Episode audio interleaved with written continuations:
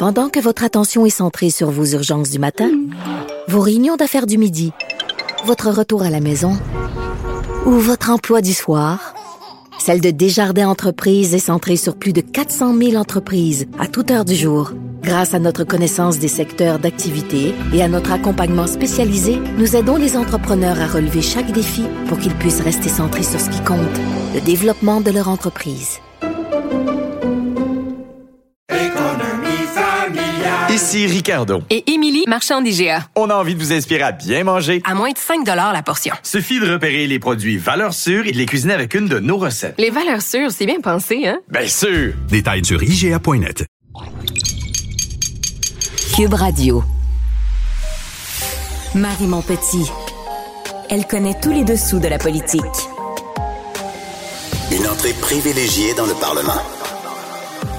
Là-haut sur la colline. Marie Montpetit. Suite au départ de la chef du Parti libéral du Québec, Dominique Anglade, le PLQ se lance euh, encore euh, dans une course à la chefferie pour se, pour se trouver un nouveau chef.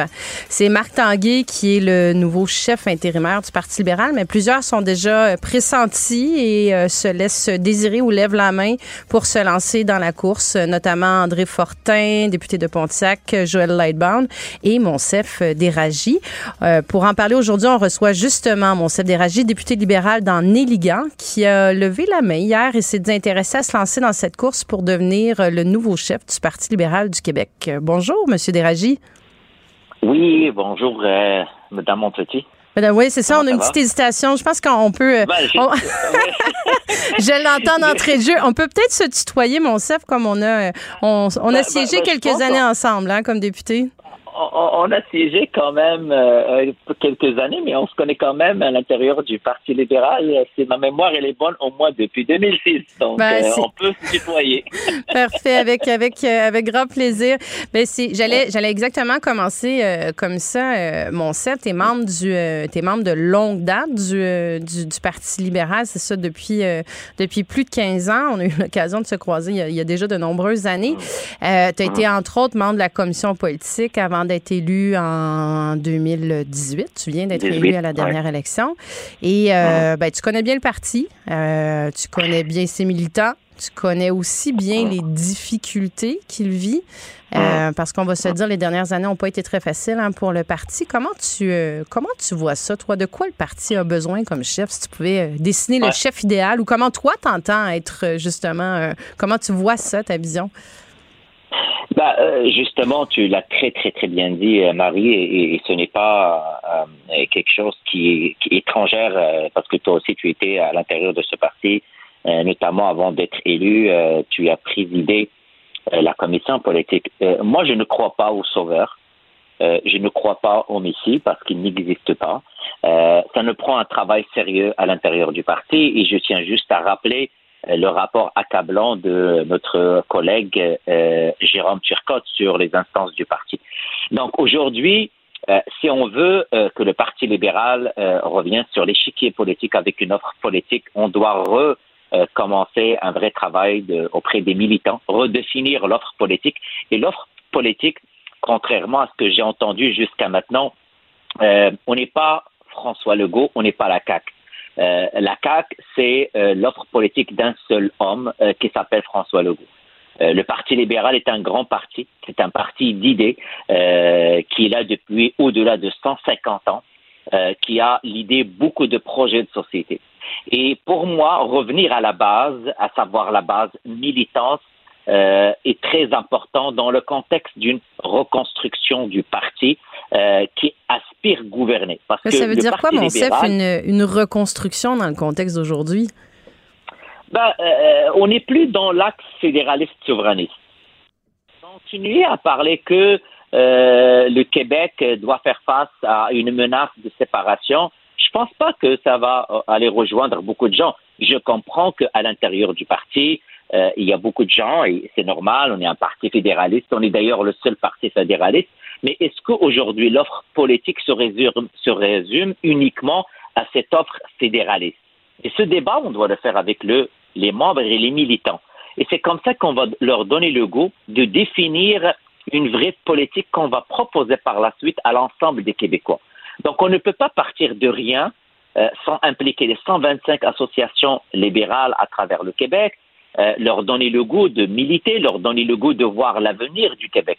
Et cet avenir est très important. Pourquoi? Euh, La redéfinition, la reconstruction, est-ce que le Parti libéral est un parti de centre-gauche ou du centre-droit? Est-ce qu'on doit se positionner euh, Comment on doit se positionner pour avoir cette offre politique? Mais ça, on doit le faire avec les militants du parti. Ce n'est pas un chef qui doit imposer sa lecture, mais on doit la faire en concertation avec les instances du parti, les associations, la commission politique et s'entendre entre nous sur n'importe quel virage qu'on doit entreprendre. Je t'entends parler, euh, mon de Régie, je t'entends parler de, de débat, puis euh, c'est ce qui a fait défaut euh, lors de la dernière course. Hein, on se rappelle comment ça s'est euh, ça s'est terminé euh, en queue de poisson parce que l'unique adversaire que Mme Anglade avait, Alexandre Cusson, s'est retiré en pleine course à la chefferie, donc avant même qu'il y ait des débats qui soient organisés. Donc, il n'y a eu aucun débat lors de cette course à la chefferie-là, ce qui fait qu'effectivement, il n'y a pas eu ce fameux brassage d'idées qu'on avait retrouvé en 2013 à la course à la chefferie avec M. Couillard, euh, avec M. Bachan, avec M. Moreau. C'est quoi? Puis là, on voit quand même aussi que ça, ça se garoche pas au portillon là, pour se présenter comme candidat. C'est quoi les défis des instances du parti aussi pour s'assurer que cette fois-ci, la course à la chefferie, elle, soit, elle en soit vraiment une, qu'elle encourage vraiment la participation d'un maximum de candidats, que ça permette vraiment un vrai brassage d'idées du parti, mais surtout que les militants se, se reconnectent? Parce que là, il y a un désengagement, tu sais, dans toutes les associations. Il y a de moins en moins de membres. C'est un effondrement du membership année après année. Là. Euh, bon, en fait, c'est ça le défi des instances et c'est ça le défi de l'exécutif du parti. Euh, les gens comprennent que l'aile parlementaire, euh, nous, on suit ce que l'exécutif ordonne. Et c'est pour cela, hier, quand j'ai eu la question des journalistes, est-ce que la porte est ouverte Écoutez, oui, sur, il faut surtout pas ne pas avoir une course. La dernière fois, notre collègue Dominique Anglade voulait avoir une course. Il était partant, mais malheureusement, on n'avait que deux candidats. Et c'est pour cela, moi j'ai dit, moi j'encourage tous mes, mes collègues qui veulent se lancer, qui veulent avoir justement un débat d'idées à l'intérieur du parti, parce que c'est quoi un parti? Un parti, c'est un regroupement, une association de personnes, mais on doit avoir l'ensemble des courants de pensée à l'intérieur du parti. Donc, le défi majeur maintenant réside entre les mains de l'exécutif du parti. Pourquoi il réside entre les mains euh, de l'exécutif du parti? Parce que c'est de là où les règles seront envoyées euh, aux personnes qui aimeraient se lancer dans une course. Donc, si on veut avoir un débat d'idées et une vraie course, bah, le point de départ, c'est les règles. Ça, l'exécutif le, le, va nommer un président de campagne, un président responsable de la course à la chefferie, et c'est à partir de ce moment où on va voir l'intérêt des gens. Le parti doit vraiment oublier le passé où le Parti libéral était un parti où c'était un peu euh, facile d'avoir des sauveurs ou d'avoir des grands noms. Maintenant, il faut prendre en contexte qu'on est l'opposition officielle. Il y a 20 élus à l'Assemblée nationale. On a un problème de membership et on a euh, euh, de moins en moins de personnes qui veulent militer. Mais est-ce que je comprends, euh, est-ce que je comprends, mon chef, que tu, tu, as mentionné effectivement aux journalistes que tu avais un, un intérêt, euh, tu ne fermais pas la porte en fait à te présenter comme candidat, mais est-ce que tu, tu, euh, tu as annoncé que tu te présentais, que c'est une certitude ou ce que j'entends dans ce que tu me dis, c'est que euh, les, les, règles euh, vont venir définir, tu tâtes encore un peu ton, ton intérêt, tu tâtes le terrain dans le fond, là. Ben, au fait, euh, euh, l'intérêt, il est là d'avoir euh, une course. et j'aimerais bien participer à ce débat d'idées parce que, en premier lieu, et tu l'as très bien dit au début, je me considère un militant de ce parti avant d'être un élu. donc, il y, y, a le militant en moi qui, aujourd'hui, n'importe quel militant libéral, tu vas lui poser la question, il va te dire oui, c'est nécessaire d'avoir une course Maintenant, les règles de la course sont entre les mains de l'exécutif et c'est pour cela que j'ai dit, je vais attendre les règles, le développement des règles, euh, parce qu'on ne peut pas mettre des règles pour décourager les gens à aller faire une course, euh, surtout que, euh, euh, tu sais, avec le travail d'élus, avec nos, dossiers à l'Assemblée nationale, c'est un travail énorme, à la fois élu, remplir ma tâche en tant qu'élu et aussi se préparer pour une course. Donc, mhm. on parle des règles, ce que je comprends, c'est par exemple les règles qui reviennent à chaque fois dans une chefferie, peu importe qu'elle soit au Parti libéral du Québec ou dans un autre parti. On va parler par exemple du, du, du montant qu'il faut mettre en dépôt, euh, qui peut tourner autour de 50 000 ou plus dans certaines, dans certaines chefferies. C'est le parti qui, le, qui, qui prend la décision, entre autres, pour organiser justement les débats, louer les salles. C'est sûr qu'il y a des coûts qui sont entraînés par une course à la chefferie. Donc ça, c'est souvent un montant qui est un, un frein pour certains candidats euh, à se lancer dans une chefferie. Après ça, il y a le nombre de signatures qui doivent être récoltées aussi. Ce que j'entends, euh, c'est que le Parti libéral du Québec a tout intérêt à essayer d'organiser une course qui va maximiser le nombre de candidats, qui va permettre justement d'avoir un vrai choc des idées, si on peut le dire comme ça, puis arriver avec des gens qui ont des, des, des horizons différents, qui vont venir mousser l'intérêt des militants. Ah, absolument. L'idée, c'est là c'est que est-ce qu'on va mettre en place des règles qui vont favoriser le débat? On va mettre en place des règles qui, de facto, ça va être très difficile et inatteignable euh, pour que les gens puissent se lancer, euh, parce que on le sait tous, c'est très difficile de plus en plus faire du financement. Je le dis et je suis euh, très à l'aise par rapport à mon financement dans le, le, comté où je suis avec l'association libérale de Néligan, mais ceci étant dit, je pense que le Parti libéral est ailleurs. On doit revenir à la base, et la base, c'est favoriser un débat d'idées. Donc, les règles doivent être très claires et faciles pour encourager le plus de personnes à avoir un débat et surtout participer à, définir c'est quoi l'offre libérale proposer aux Québécois en 2026.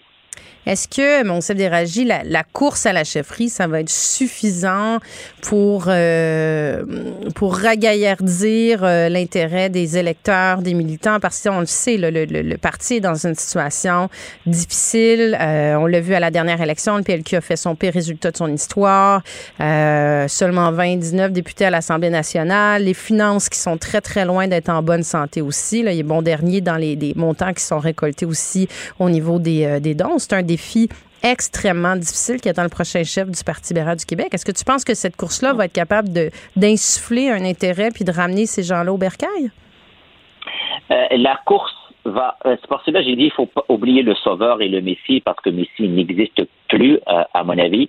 C'est un travail qui doit être fait au niveau du parti pour mobiliser et redonner le goût à nos militants de revenir au bercail, mais surtout aller recruter d'autres militants on ne peut pas se contenter à avoir uniquement le, membership qu'on a maintenant parce qu'il est déjà bas, mais aussi ça prend un travail hyper minutieux au niveau de l'aile parlementaire et que nous, on joue le rôle de l'opposition officielle qui contrôle les actions du gouvernement, mais aussi de proposer. Donc, c'est les deux ensemble. Un travail de l'équipe parlementaire au niveau de l'aile parlementaire euh, pour représenter la voix des Québécois et les gens et les citoyens qui nous ont donné ce rôle de contrôler le gouvernement. Mais clairement, le parti maintenant a un rôle important à jouer. Au-delà de la course, c'est aussi redynamiser les instances et redonner le goût euh, aux militants de revenir au parti militaire.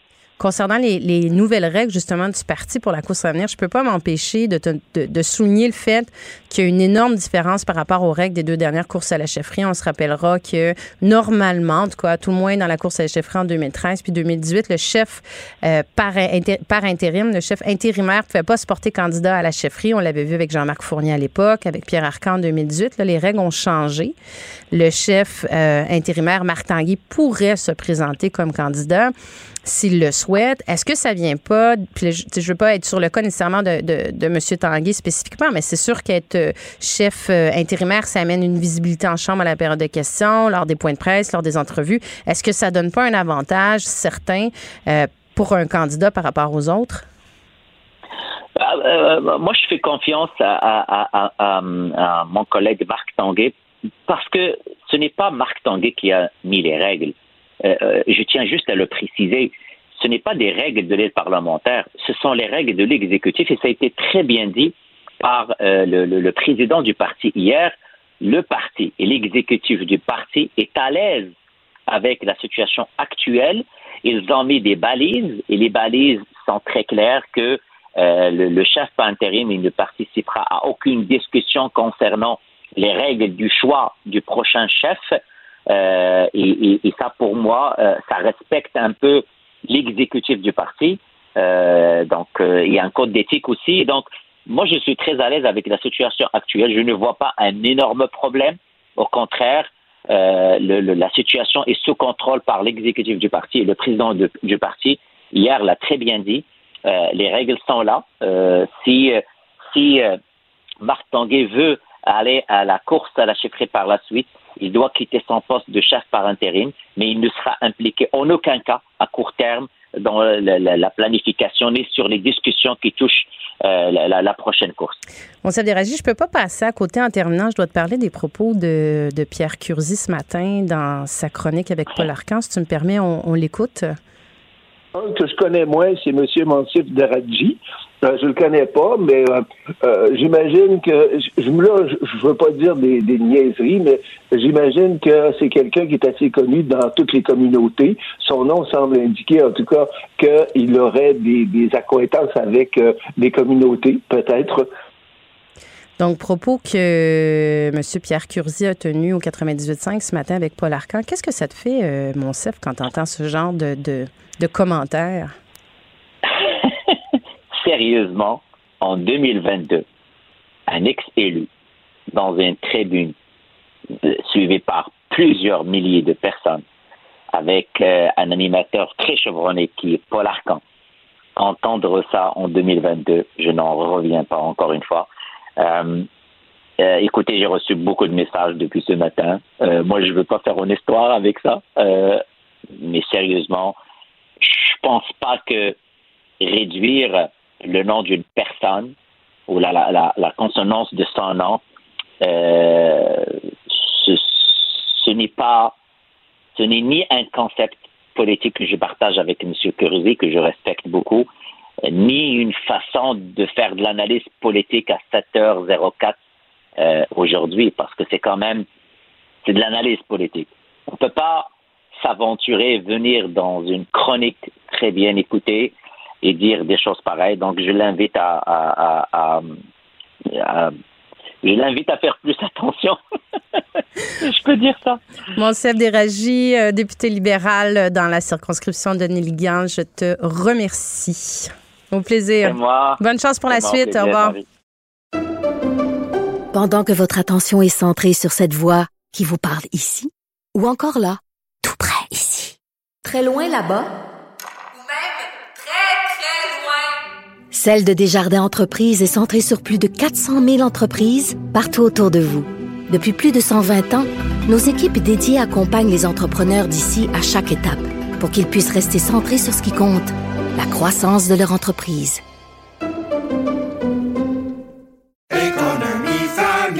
Ici Ricardo. Et Émilie, marchand d'IGA. On a envie de vous inspirer à bien manger. À moins de 5 la portion. Suffit de repérer les produits valeurs sûres et de les cuisiner avec une de nos recettes. Les valeurs sûres, c'est bien pensé, hein? Bien sûr! Détails sur IGA.net. Vous vous demandez si les plantes ressentent de la douleur?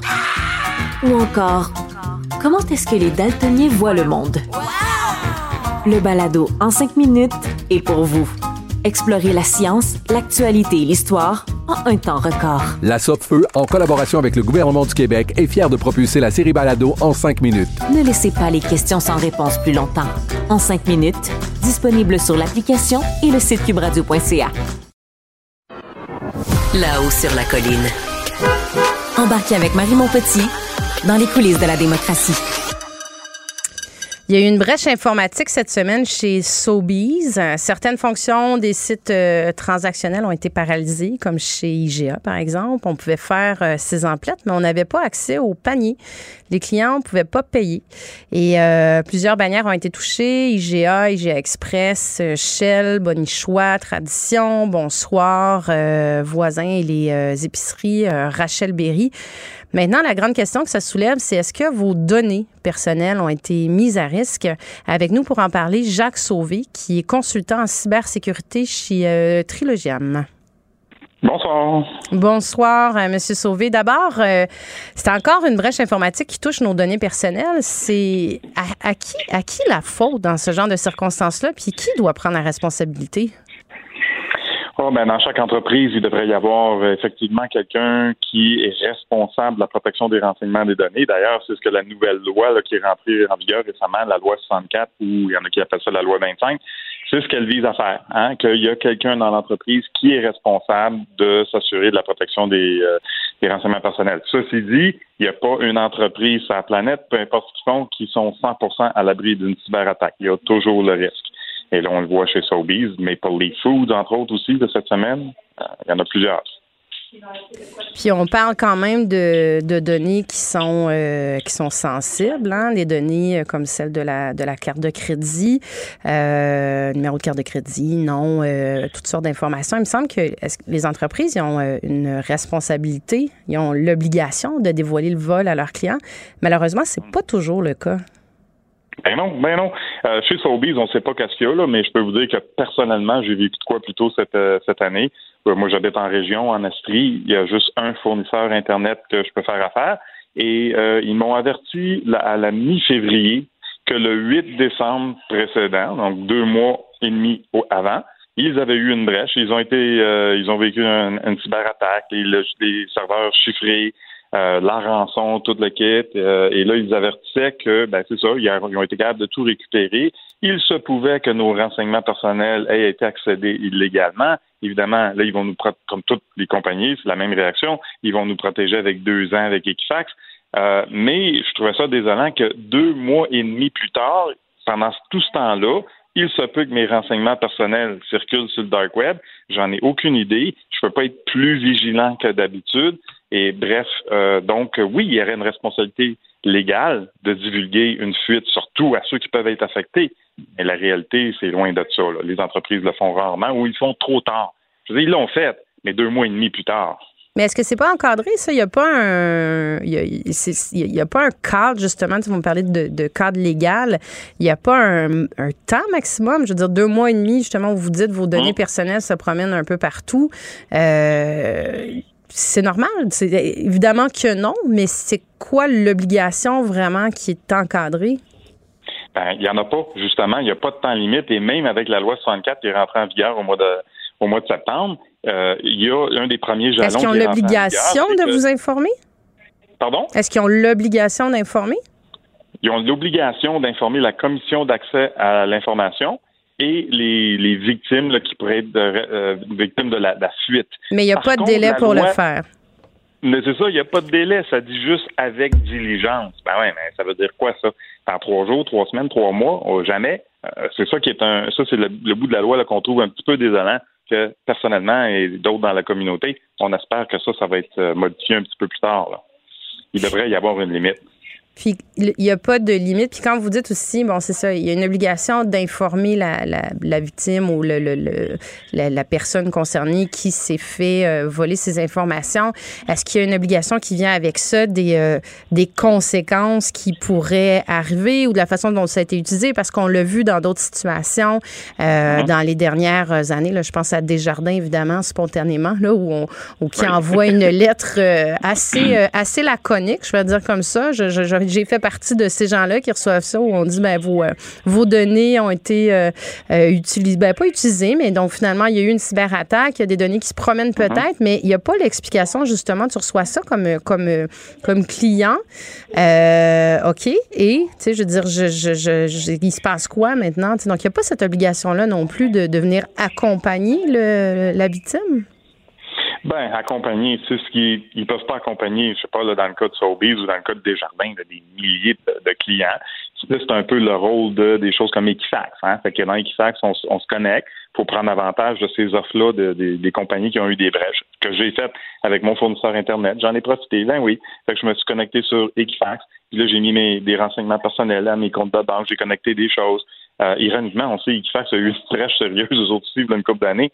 Hein, fait qu'on prend, on roule les dés encore tout le temps. Mais euh, si moindrement qu'il se passe de quoi que mes pièces d'identité, quelque chose, euh, ben ça peut m'avertir. Mais il faut aussi être vigilant. Personnellement, il faut être vigilant. Il faut regarder ses comptes de banque, ses états de, de compte, hein, les cartes de crédit. Est-ce qu'il y a des choses bizarres? Euh, Est-ce qu'il y a des choses qui sortent de la normale?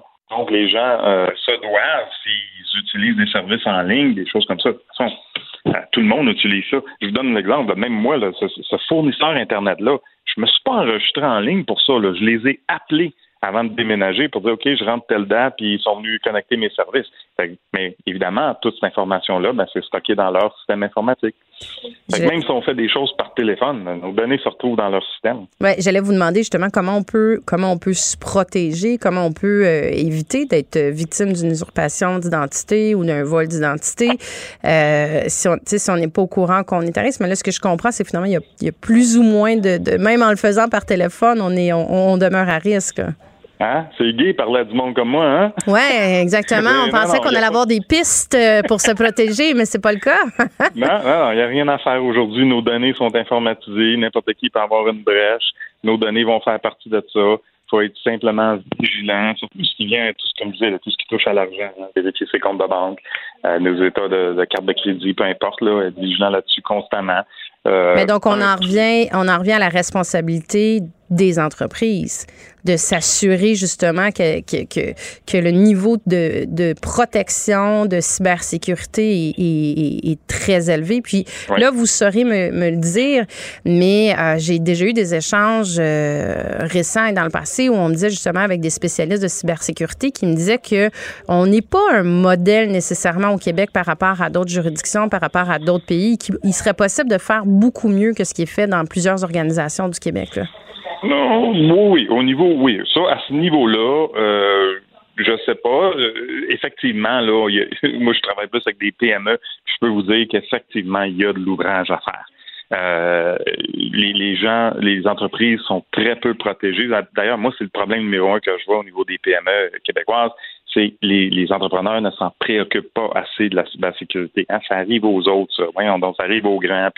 Mais non, il y a beaucoup de PME qui sont frappées. Et euh, on le dit souvent, il y a un chiffre qu'on connaît, 60% des PME qui subissent une cyberattaque sérieuse ne s'en remettent pas.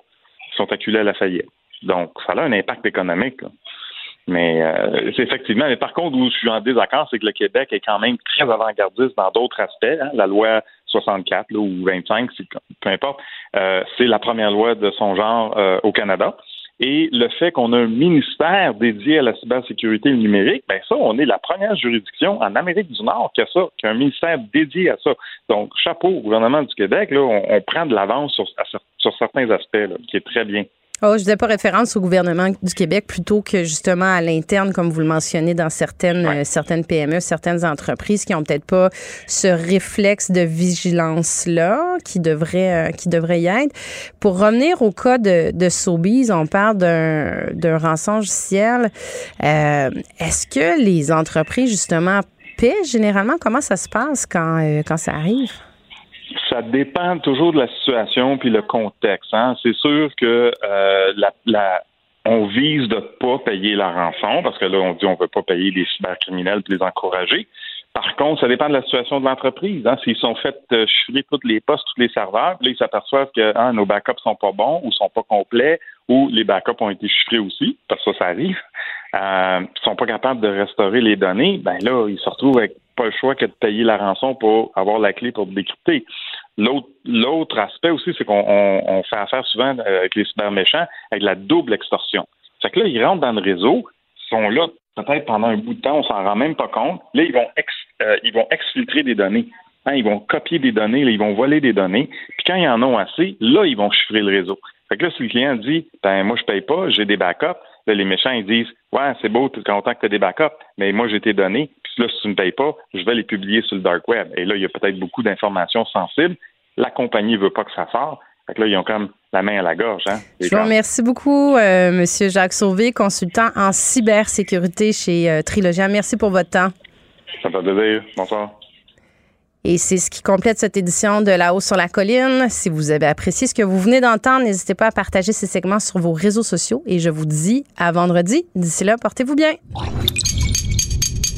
Cube Radio.